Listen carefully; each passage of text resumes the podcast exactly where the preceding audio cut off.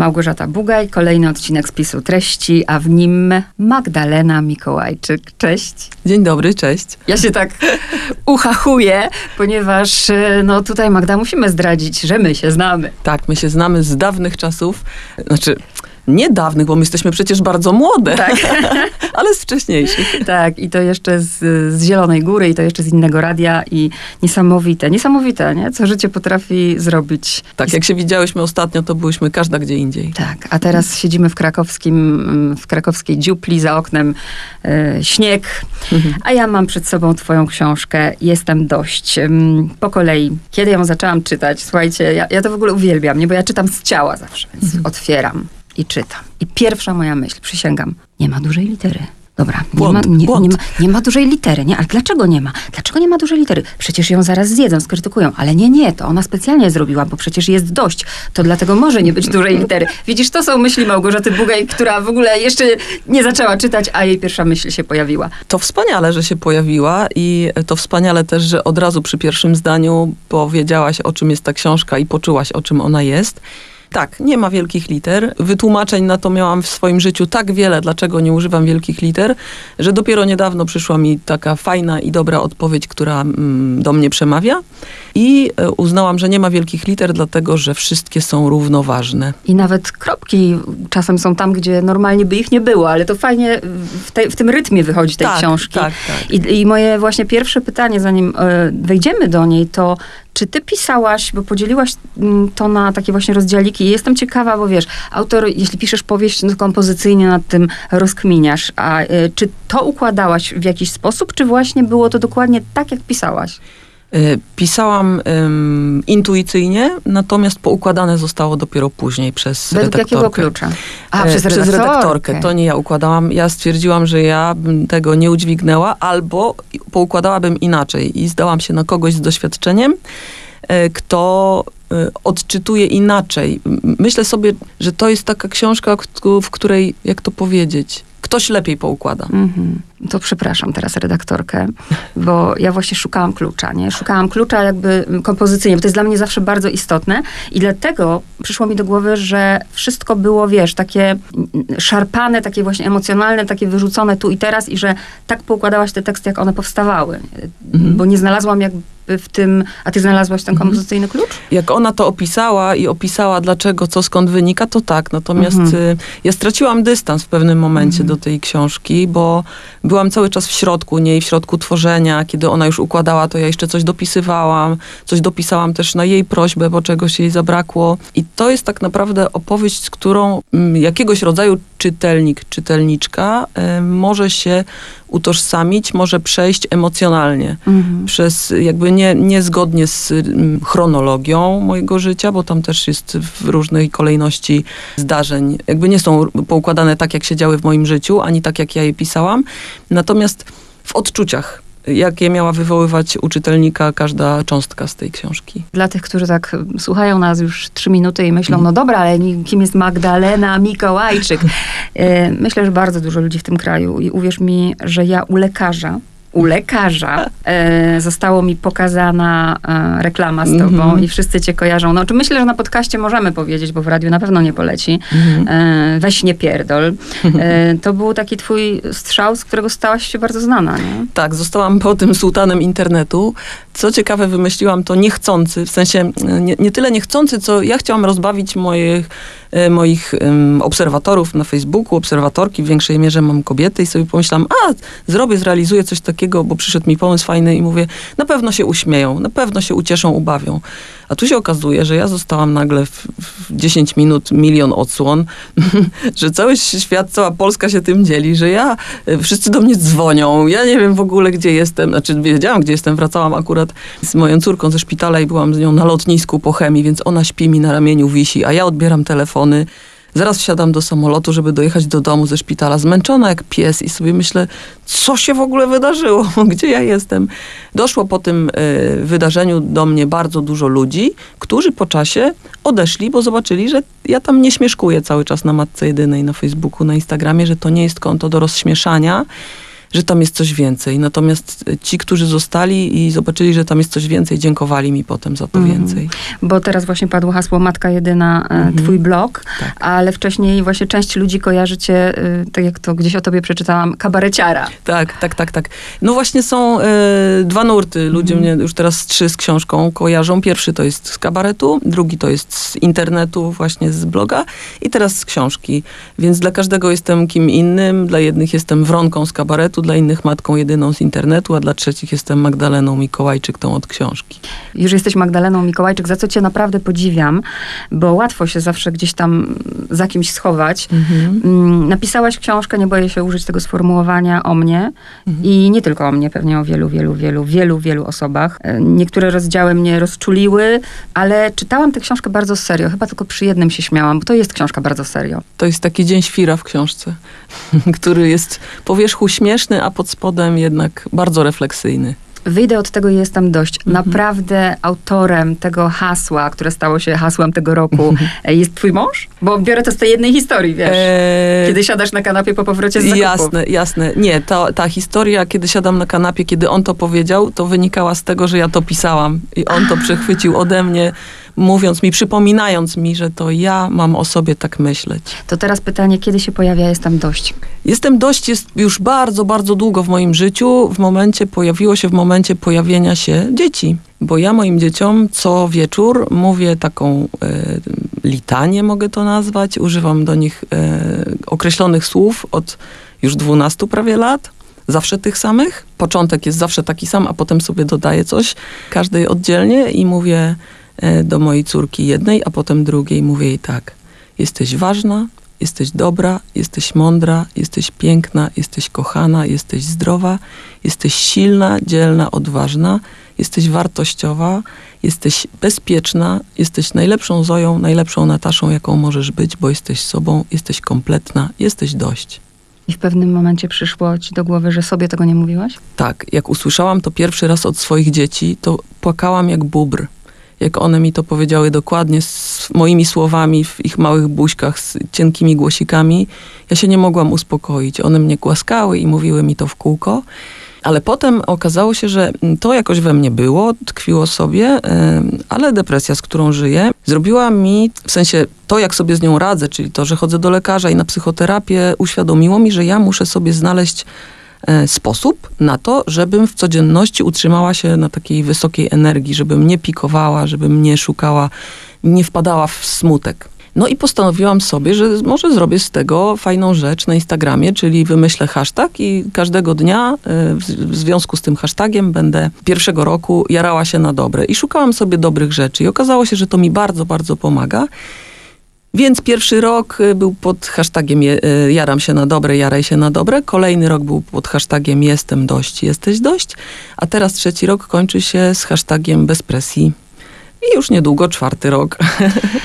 Powiedziałaś, zauważyłam, że mi to pomaga. E, My często chcemy sobie pomóc sami, nawet jeżeli sobie obiecujemy, że nie wiem, założę sobie zeszycik i odhaczę, Mhm. to jednak to nie działa. Możesz powiedzieć, czy ty możesz się w ogóle pod tym podpisać i mówi, że, że potraktowałaś tę książkę autoterapeutycznie? Bo wiesz, jest Magdalena Mikołajczyk, twoje dzieci mają y, imiona twoich dzieci, Tak, Bartek tak. jest Bartkiem.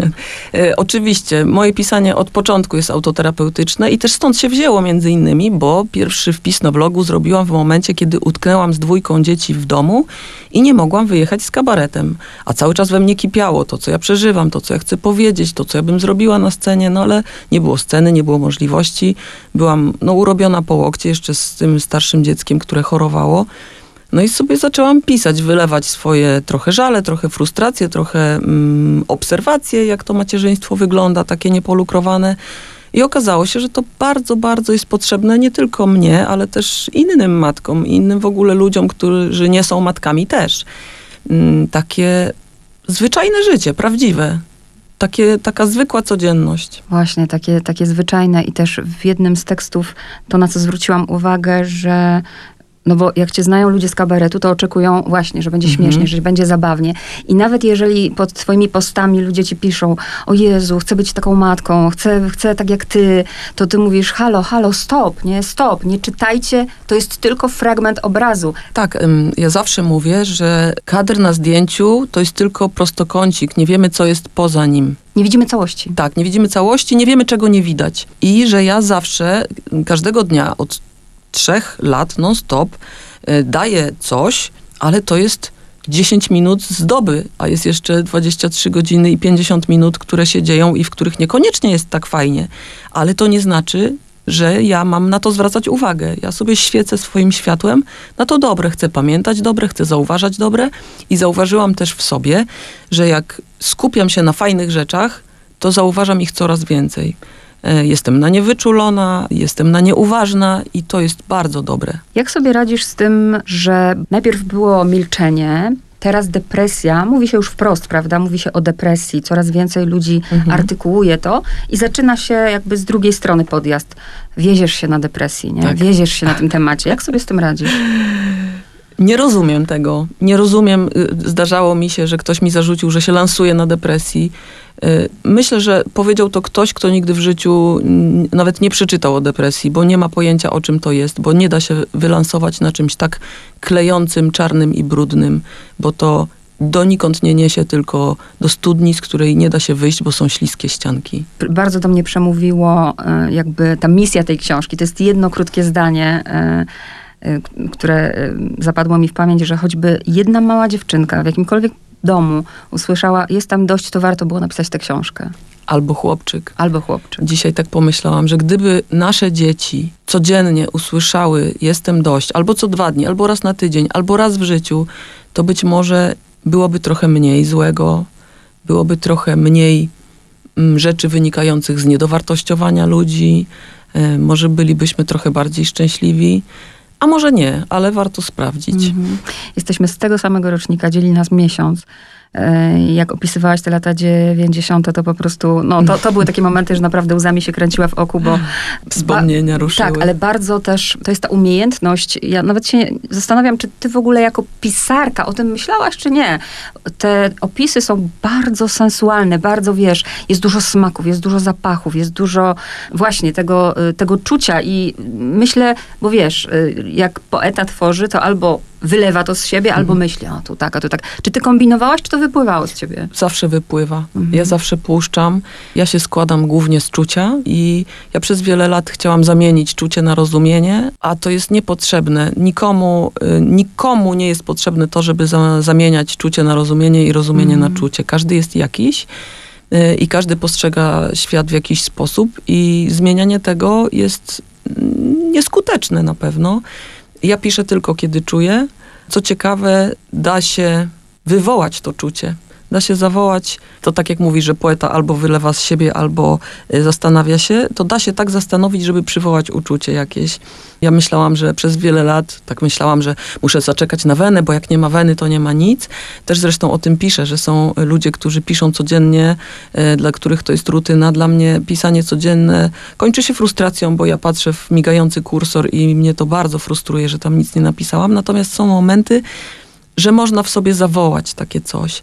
E, Bardzo Ci dziękuję, że powiedziałaś, że czujesz tę książkę, bo ja postrzegam świat zmysłami i, i zmysłami e, chciałabym prowadzić czytelników właśnie, żeby wyprowadzać, żeby czuli te konwalie i czeremchy, kiedy ja o nich piszę. I smaki, i bułkę z twarogiem, żeby, żeby przypominali sobie to wszystko. Oczywiście nie będę tutaj się mierzyć e, z Prustem i z Magdalenką, ale jest to super miłe, że mówisz, że tak, że poczułaś. Ja się czuję spełniona wtedy. Ale oczywiście, nawet Mhm. poczułam smak e, zlizywanej e, ropy z kolana z miodem. E, Także to jest, to jest bardzo, bardzo wyraźne. Dziękuję. Są też zdania, słuchajcie, takie, które wam zapadną na zawsze Mhm. e, i nie będziemy tutaj zdradzać tej historii, ale powiem wam, że jeśli ktoś nie wierzy w damską, męską przyjaźń, to naprawdę nigdy przegubowym nie jechał. e, Autobusem, tak, donikąd. To, tak, tak, tak, po prostu to, to, to jest historia. Dużo dajesz właśnie siebie, odkrywasz kartę, odkrywasz, być może nawet wiesz, twoi znajomi, twoi mm, z Zielonej Góry chociażby, z kabaretu, nie wiedzieli tych Mhm. rzeczy na przykład, którymi się podzieliłaś tutaj, że jesteś dzieckiem DDA. Jestem pewna, że nie wiedzieli. O niektórych rzeczach mm, mogli wiedzieć, natomiast jest tu jedna rzecz, którą powiedziałam pierwszy raz w życiu. Bardzo się tego bałam. Y, To jest jedyna rzecz, nad którą się zastanawiałam, czy to mówić, ale uznałam, że no, jestem w miarę gotowa.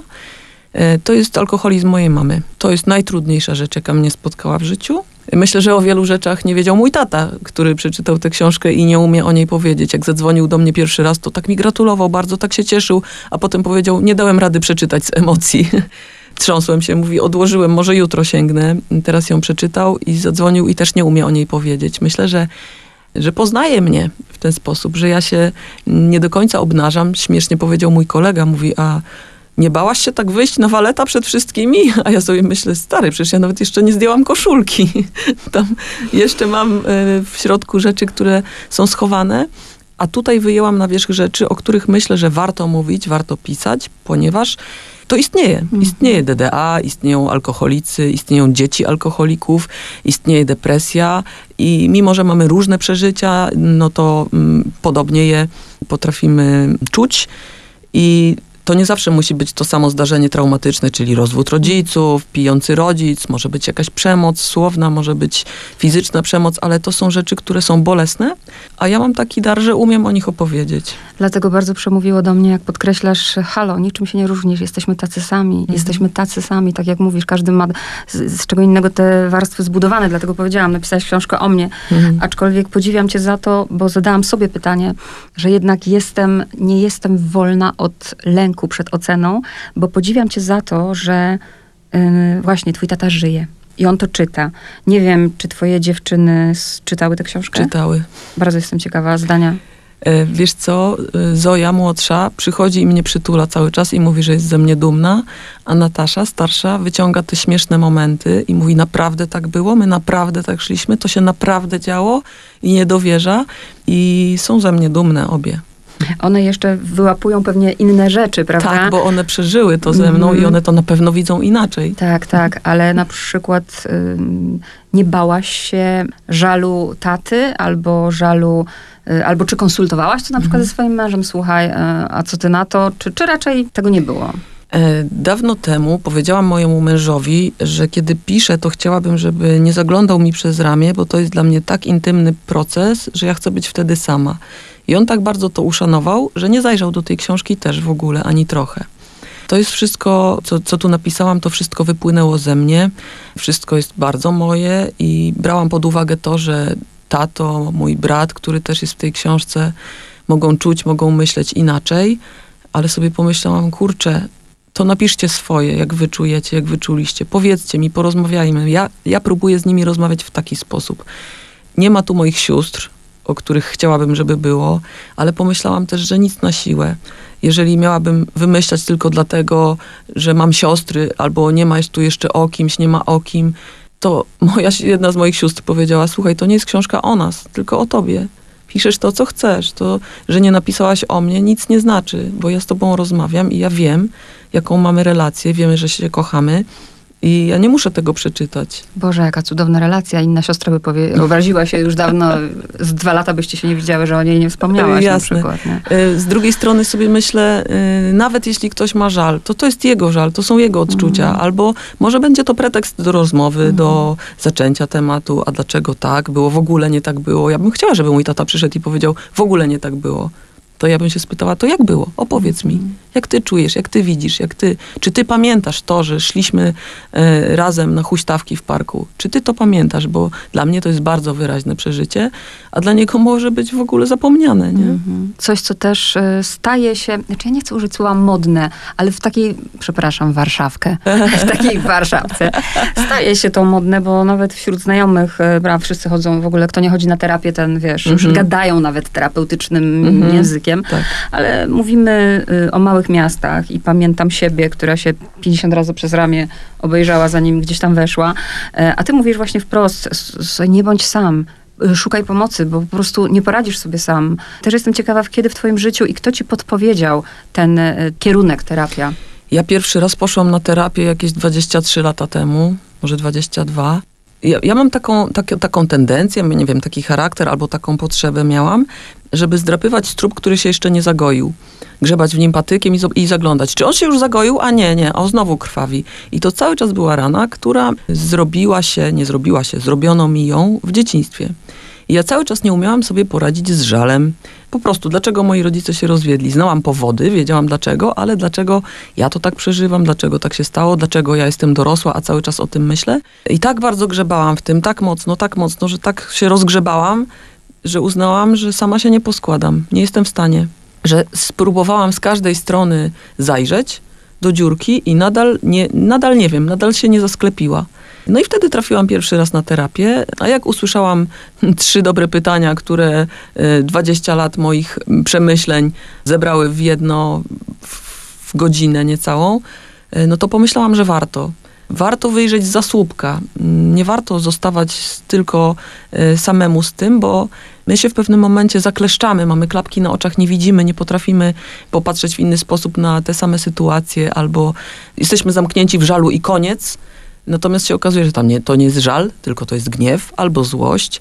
E, I takie zapoznawanie się z emocjami z pomocą terapeuty uznałam za bardzo pożyteczne dla mnie.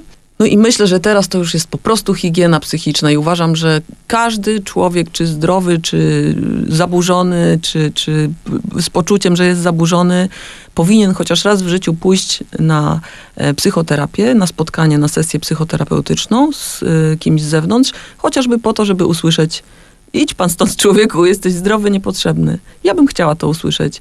Y, już jest wszystko w porządku, jesteś mm, zagojona, posklejana, dziękuję, do widzenia. Natomiast ja cały czas sobie znajduję stróbki gdzie indziej. Jak już się jeden zagoi, to jest gdzieś indziej i sobie cały czas myślałam, że ojej, to się musi skończyć, ja już muszę być zdrowa, już muszę wiedzieć. A potem się okazało na jednej z terapii, że może się nigdy nie skleję, nie, nie, nie poskładam i może to już będzie tak zawsze.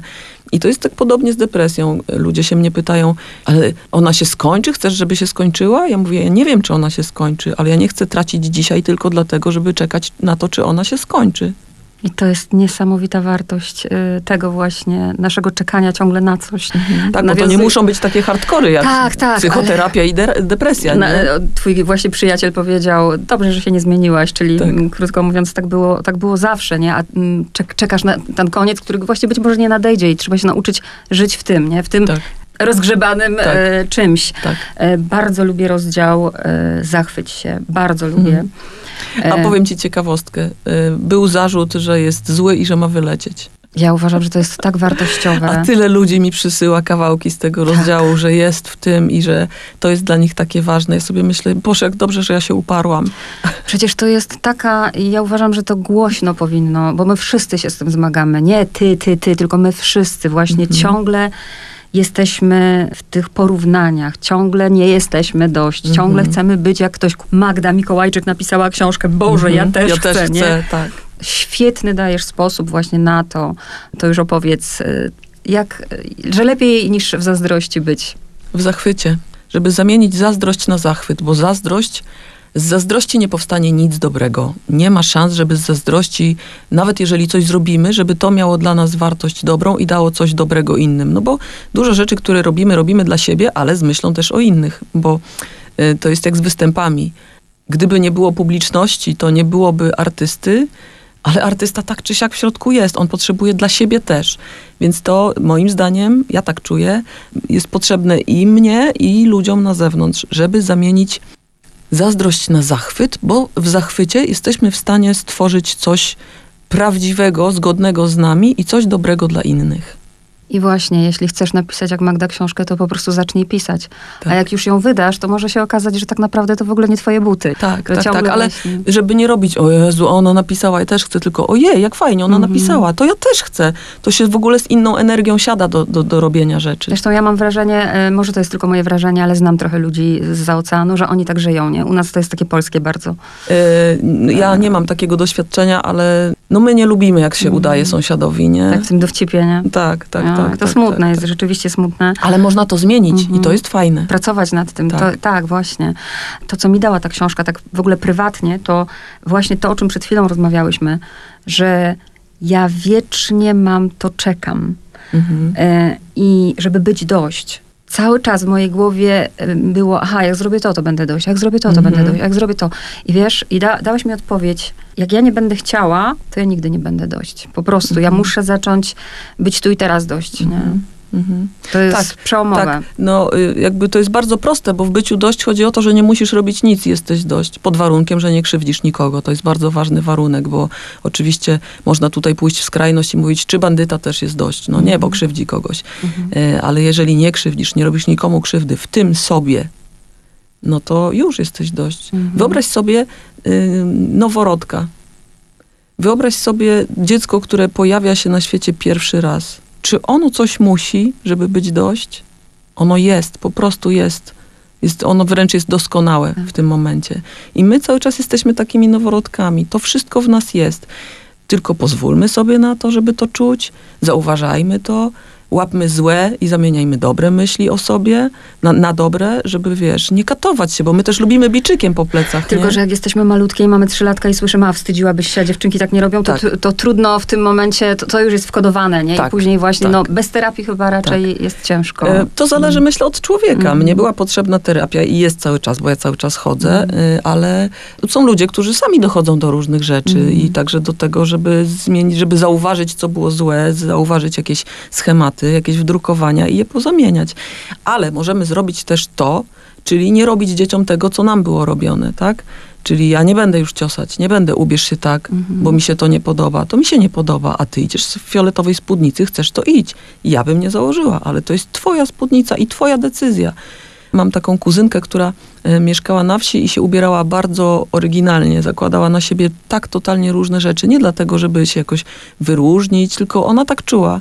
Nigdy w życiu ciocia jej nie zatrzymała. Nigdy. I ona chodziła po tej wsi, ludzie się z niej śmiali, ale ona była w sobie na tyle pewna i dostawała od swojej mamy to, że jest dość. Cudowne. Po prostu taka, jaka jest, z tym, co lubi. A potem przestała się dziwnie ubierać i zeszło, poszło. A jak myślisz, bo nad tym też się zastanawiałam. Dobra, dostajemy w pakiecie to, co dostajemy, różne programy niefajne, ale jeśli jakiś świadomy rodzic, ale tak trochę świadomy, koduje to dziecko, prawda, właśnie już od małego, że jak dziecko się przewraca, to nie, nie krzyczy, nie podchodź, nie coś tam. Mówi dobre rzeczy, a dziecko mimo wszystko, mimo wszystko, no, no nie, jest, nie jest tak, że wierzy w siebie. Ja się, wiesz, zastanawiam, gdzie jest ten klucz, gdzie on siedzi. Czy to wszystko jest możliwe, że nawet jeżeli ty świadomie teraz wychowujesz swoje dziewczyny, to czy one, wiesz, nie mają lęków, nie mają tych problemów, które ty masz? Czy to, czy to się, wiesz, nie niesie tak w genach? Y, Myślę, że mają i myślę, że to się okaże, jak one będą dorosłe, jakie braki one mają ode mnie. I jeśli będzie potrzeba, to pójdą do terapeuty, one z tym, co, czego ja im nie dałam, albo czego im dałam za dużo, no bo nadmiar też jest zły. Z tym, że ja tego nie wiem teraz. Mhm. Ja staram się zrobić najlepiej, jak umiem, jak potrafię i daję im to, czego ja bym oczekiwała od rodzica, ale to wcale nie musi być to, czego one oczekują od rodzica. W każdym razie uczymy się siebie, jesteśmy czujni wszyscy na siebie. I ja też tak prowadzę dzieci, że one mówią mi o swoich potrzebach, także emocjonalnych. Potrafią przyjść i powiedzieć, czuję się niekochana, czuję się odtrącona. Ja się cieszę, że one mi to mówią, bo to znaczy, że mi ufają. Ja im też mówię, możecie mi powiedzieć najgorszą rzecz, ja nigdy was nie przestanę kochać, bo od takich rzeczy się nie przestaje kochać. Dla mnie to jest tylko znak, że mi ufacie i że ja dobrze robię swoją robotę po prostu. Do, do kogo mają z tym iść, jeśli nie do rodzica? Mm, y, Na pewno nie mogą się czuć obarczone moimi problemami, moimi chorobami i moimi e, odpowiedzialnościami za coś. E, Tak samo jak nie mogą się czuć odpowiedzialne za siebie nawzajem, bo to są dzieci. Rodzic jest od tego i zdarza się tak, że mm, starsza czegoś zabrania młodszej, potem młodsza przychodzi i ja mówię do młodszej, mówię, poczekaj, bo może ona miała rację, a do starszej mówię, nie jesteś jej rodzicem, to nie jest twoja odpowiedzialność. Natomiast myślę, że za 10 jakichś lat się okaże, czego im nie dałam, a może wszystko dałam. Jeszcze jest jedna rzecz, bo mówienie dzieciom to jedno, a postępowanie Dokładnie. to drugie. Jakby zawsze powtarzam to samo. Nie da się mówić dziecku posprzątaj, jak się siedzi w bałaganie. Ono nie posprząta, bo dzieci uczą się przez ym, jak to Tak. się nazywa? Osmozę. Osmozę, tak. Ale Jest powie- takie tak, słowo mądre na, na to, zap- wyleciało mi teraz z głowy, ale że powtarzają. Tak, tak. My możemy mówić dziecku, że jest dość, a potem pytać, dlaczego piątka plus, a nie szóstka. To się wyklucza. Tak. Kompatybilne to wszystko, musi być intencja, nie? Jeśli za tym idzie tylko, a przeczytałam w poradniku, że trzeba do Mhm. dziecka mówić, jesteś mądra, no to Mhm, halo, to mhm. nie wystarczy, nie? Tak. Dzieci są mądre. Jak puścimy dzieci wolno, jak ich posłuchamy, to one nam wszystko powiedzą. Kiedy ja robię coś durnego w stosunku do dzieci, bo robię, ja nie jestem święta, czy krzyknę na dzieci, powiem źle, zachowam się nie tak, no to one potrafią mi powiedzieć. Jak ja mówię, piątka minus, a czego tam nie umiałaś? To mi powie, wszystko umiałam. Piątka nazywa się bardzo dobra ocena. Dostałam ocenę bardzo dobrą i ja mówię, no pewnie. Czasem nawykowo coś powiesz. Tak, tak, Mówimy tak, tak, tak. głosami swoich rodziców. Oczywiście, że tak. Ja nie jestem Tak. ideałem i to nie jest tak, że ja mam wszystko przemyślane i jestem Tak. tak, świadoma, że nie wyłapię na przykład Tak. gniewu, nie zatrzymam Tak. w, w odpowiednim momencie i wybuchnę. No, ja mam krótki ląd, się odpalam bardzo szybko, ale jak tylko się odpalę, to mówię natychmiast, mówię, słuchajcie dzieci, wiecie, że ja wybucham, przepraszam, to było głupie. A one mówią, dobra, Mhm. już, już, już. I to jest ten moment właśnie, żeby też powiedzieć, że bo też myślę, żeby sobie kobiety, faceci, którzy będą czytać tę książkę, nie zrobili takiej presji, którą ja sobie wiele lat robiłam, że ona już jest Mhm. dość. To też nie jest tak, że Magda Mikołajczyk jest zawsze dość, bo stare kolejny, piszesz zresztą o tym, nie? Tak. To, to, to jest praca u podstaw każdego dnia. Tak, to jest jak z językiem obcym, ja tak sobie myślę, że to, że się nauczyłaś angielskiego, nie znaczy, że go umiesz na zawsze. Trzeba ćwiczyć, trzeba mówić w tym języku, porozumiewać się, żeby on w tobie był. I to, że ja dobiegłam do tabliczki z napisem jestem dość, klepnęłam ją ręką, nie znaczy, że ja osiągnęłam ten stan i ja już w nim trwam. Ja muszę o niego dbać.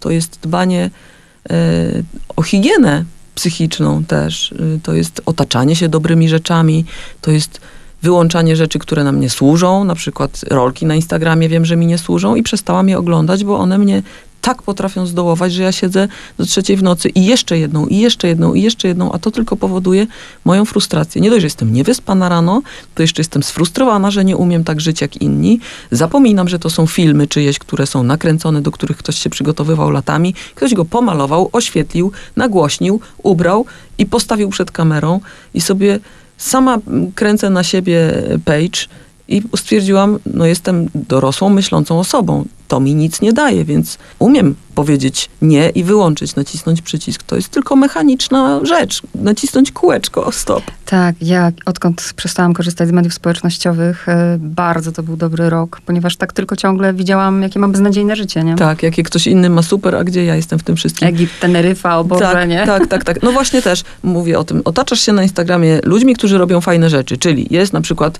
pan, który robi fajny taboret, pani, która robi super zabawy z dziećmi Montessori, pani, która ma ogarnięty dom, bo jest, specjalizuje się w wnętrzność, wnętrznościach, we wnętrznościach właśnie. Jest, y, nie wiem, ktoś, kto się umie pomalować pięknie i nagle ja siedzę, ktoś się wspina na skałkach i nagle ja siedzę w swoim domu i sobie myślę, co jest grane? Przecież tu jest jedyna góra, jaką ja zdobyłam, to góra prania, którą muszę poskładać. Zrobiłam chleb z masłem dziecku, i, bo tylko to chciało jeść. Nie, nie przyozdobiłam tego rozmarynem i żurawiną. Taboret, w ogóle nie wiem, jakbym się miała zabrać za taboret, a potem sobie myślę, pan, który robi taboret, nie robi zabawek Montessori, pani, która robi zabawki Montessori, nie sprząta chaty w tym czasie, że to jest ich praca, to jest ich życie. Ale jest... czapkę jednak zrobiłaś sama, pokazałaś swój charakter i dążenie do Tak, perfekcjonizmu. tak, tak, tak, tak, ale zrobiłam ją źle i zauważyłam, że zrobiłam ją źle. jest na nie? ziemniaki. Tak, że, żeby się otaczać zdrowymi rzeczami Mhm. dla nas, po, pomocnymi, a nie takimi, które nas tylko przybiją. A jak jest z krytyką? Bo załóżmy, jesteś też z wykształcenia e, filolożką e, i teraz wiesz, e, myślę kategoriami takimi naszymi polskimi. Ktoś, ta mała litera, nie? Mhm. Albo przejrzy to, wiesz...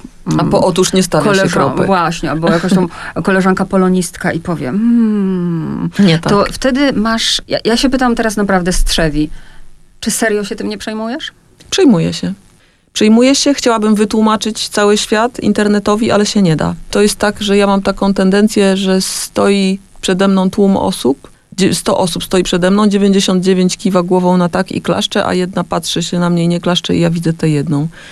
I dał mi doskonałą radę mój brat, który powiedział mi kiedyś, jak ja się znowu przejmowałam jakimś jednym komentarzem, a ja naprawdę mam całą rzeszę ludzi wspierających i takich pojedynczych, naprawdę mało. I on powiedział, słuchaj, odpisuj tym dobrym, zobaczysz ile masz roboty, wtedy nie starczy ci czasu dla tego jednego złego.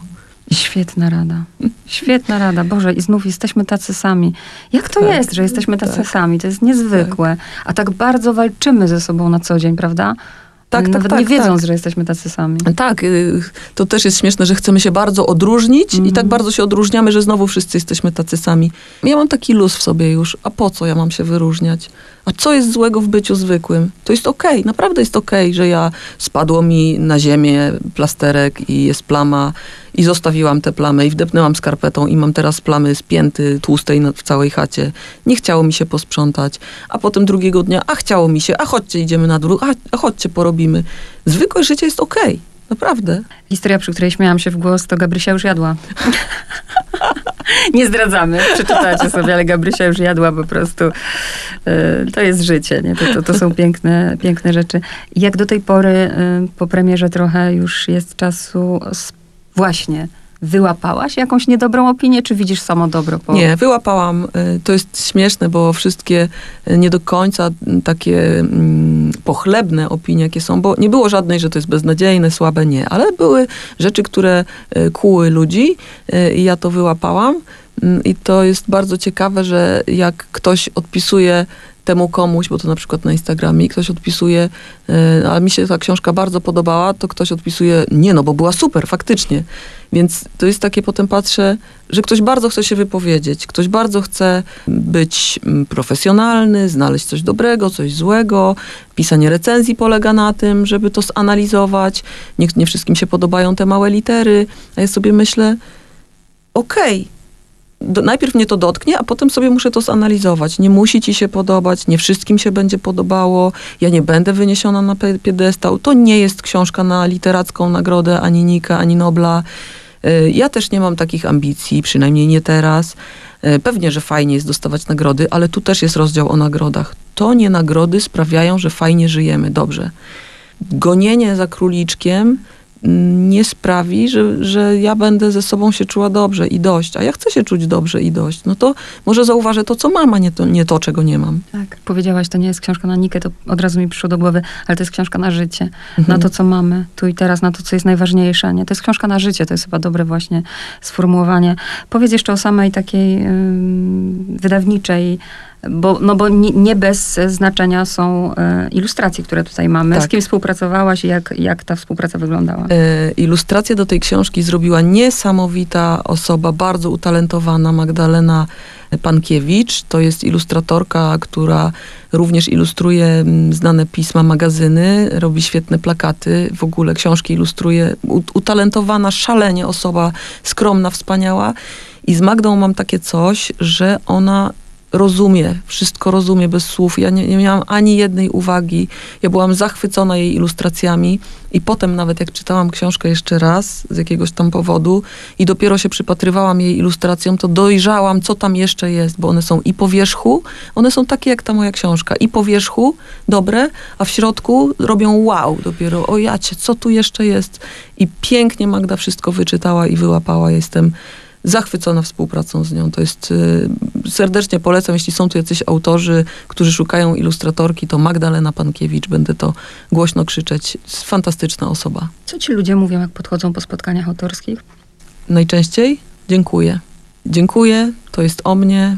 Będę wracać, też to jest dla mnie wspaniałe, że to jest książka, do której będzie można na różnych etapach życia wracać i znaleźć tam inne dla siebie e, przestrzenie, w których się można odnaleźć, no bo czasami trzeba sześć razy to samo usłyszeć, żeby wyłapać to, co jest dla mnie dobre.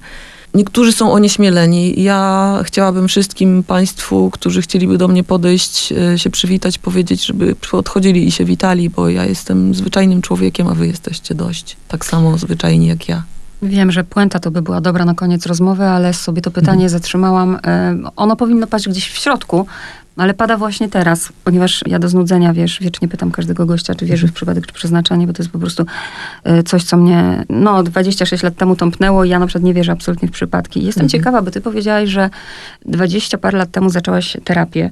To 20 parę lat temu, a Natasza ma lat 12. Mhm. Jestem ciekawa, kiedy pojawia się y, w Twoim życiu Natasza i pojawia się ciężka choroba. Jak ty wtedy o tym pomyślałaś? Jak ty pomyślałaś wtedy o sobie w kontekście życia? Jakiego ja mam pecha, czy inaczej? Przeczytałam wtedy właśnie bardzo fajne zdanie, które we mnie zarezonowało, bo przeczytałam, że na pytanie, dlaczego ja, warto odpowiedzieć, a dlaczego nie ja? Komu to dasz? Komu chcesz dać chorobę bliskiego kogoś? Komu to oddasz? I ja pomyślałam, że nikomu. To ja mam przeżyć, w zasadzie nie ja. Natasza ma przeżyć swoje, a ja mam jej tylko towarzyszyć. To ona jest chora, nie ja. Ale my z mężem uznaliśmy, że nie będziemy robić bożka z choroby, nie będziemy mówić, że ona jest chora, tylko że ona zdrowieje. I to nas bardzo trzymało w górze, bo szliśmy do światła. Nie taplaliśmy się w błotku, tylko wiedzieliśmy, dokąd idziemy. Nawet jeżeli nie wiedzieliśmy, jak ta droga będzie przebiegała, to bardzo mocno chcieliśmy, żeby to skończyło się dobrze. I skończyło się dobrze. Po latach mogę powiedzieć, że Natasza jest stabilna, że jest zaleczona, że jest dobrze, jeździmy tylko na kontrolę. Jest to bomba, na której się siedzi i nigdy nie wiadomo, ale tak naprawdę, nawet gdybyśmy nie mieli niczego zdiagnozowanego, to nadal nic nie wiemy. Nadal nie wiemy, czy jutro się nie przewrócimy, nic się nie wydarzy, nagle nie zachorujemy. Ja się bardzo spięłam, jak ona zachorowała. Mój mąż też. Byliśmy bardzo aktywni, bardzo skorzy do pomocy, bardzo myślący o tym, żeby wspierać ją, a nie dołować. W związku z tym musieliśmy być pełni sił i pełni energii. I dopiero jak ona się ustabilizowała, to wtedy moje ciało, mój mózg, mój układ nerwowy się roztrzaskał, a mianowicie pozwolił sobie na to, żeby zająć się potem mną. Były priorytety przede mną. Ale nie zamieniłabyś tej historii na żadną inną. Masz 44 lata. Fajne. Ja pamiętam, słuchaj, mówię o tym, ile masz lat, bo mam tyle samo. I pamiętam, naprawdę ja to pamiętam, jak e, omawialiśmy dziady w liceum. I ja pamiętam, jak ja wtedy 44 i zastanawiałam się, liczyłam sobie rok, w którym będę miała tyle. Boże, to już się stało, nie? E, Ale... I my jesteśmy dziady. Dziadówy. Ale pytanie, czy jesteś na takim etapie, właśnie mając już te 44 lata, czy tak możesz powiedzieć, czy jeszcze nie, że byłabyś w stanie zaakceptować cokolwiek ci się przydarzy? Absolutnie tak. Absolutnie tak i dodatkowo stwierdzam, że im jestem starsza, tym życie jest fajniejsze. W ogóle mnie nie boli to, ile mam lat. W ogóle to jest dla mnie żaden powód do wstydu, żaden powód do skrępowania. Mogę odpowiadać, z którego jestem rocznika i jakby to jest dla mnie tak nieważne. Mam zmarchy, no i dobra, mam, no ciało się starzeje. Jakbyśmy bardzo nie chcieli go oszukać, to i tak ono się zestarzeje świadomość, która przychodzi z wiekiem, przeżycia, doświadczenia, które zebrałam sobie mm, do swojej saszetki i w tej saszetce je noszę i to, kiedy wiem, że mogę, tak jak tutaj napisałam, że mam swoje e, myśli jak klucze na kółeczku porozwieszane i mogę zdecydować, którą biorę. Jak ja bym miała to w młodości, to by było super cudownie. Ale z drugiej strony nie zrobiłabym tych wszystkich głupot, które zrobiłam, które dały mi te doświadczenia, które mogłam nanizać na kółeczko. Jestem dość Magda Mikołajczyk. Bardzo Ci dziękuję. Dziękuję.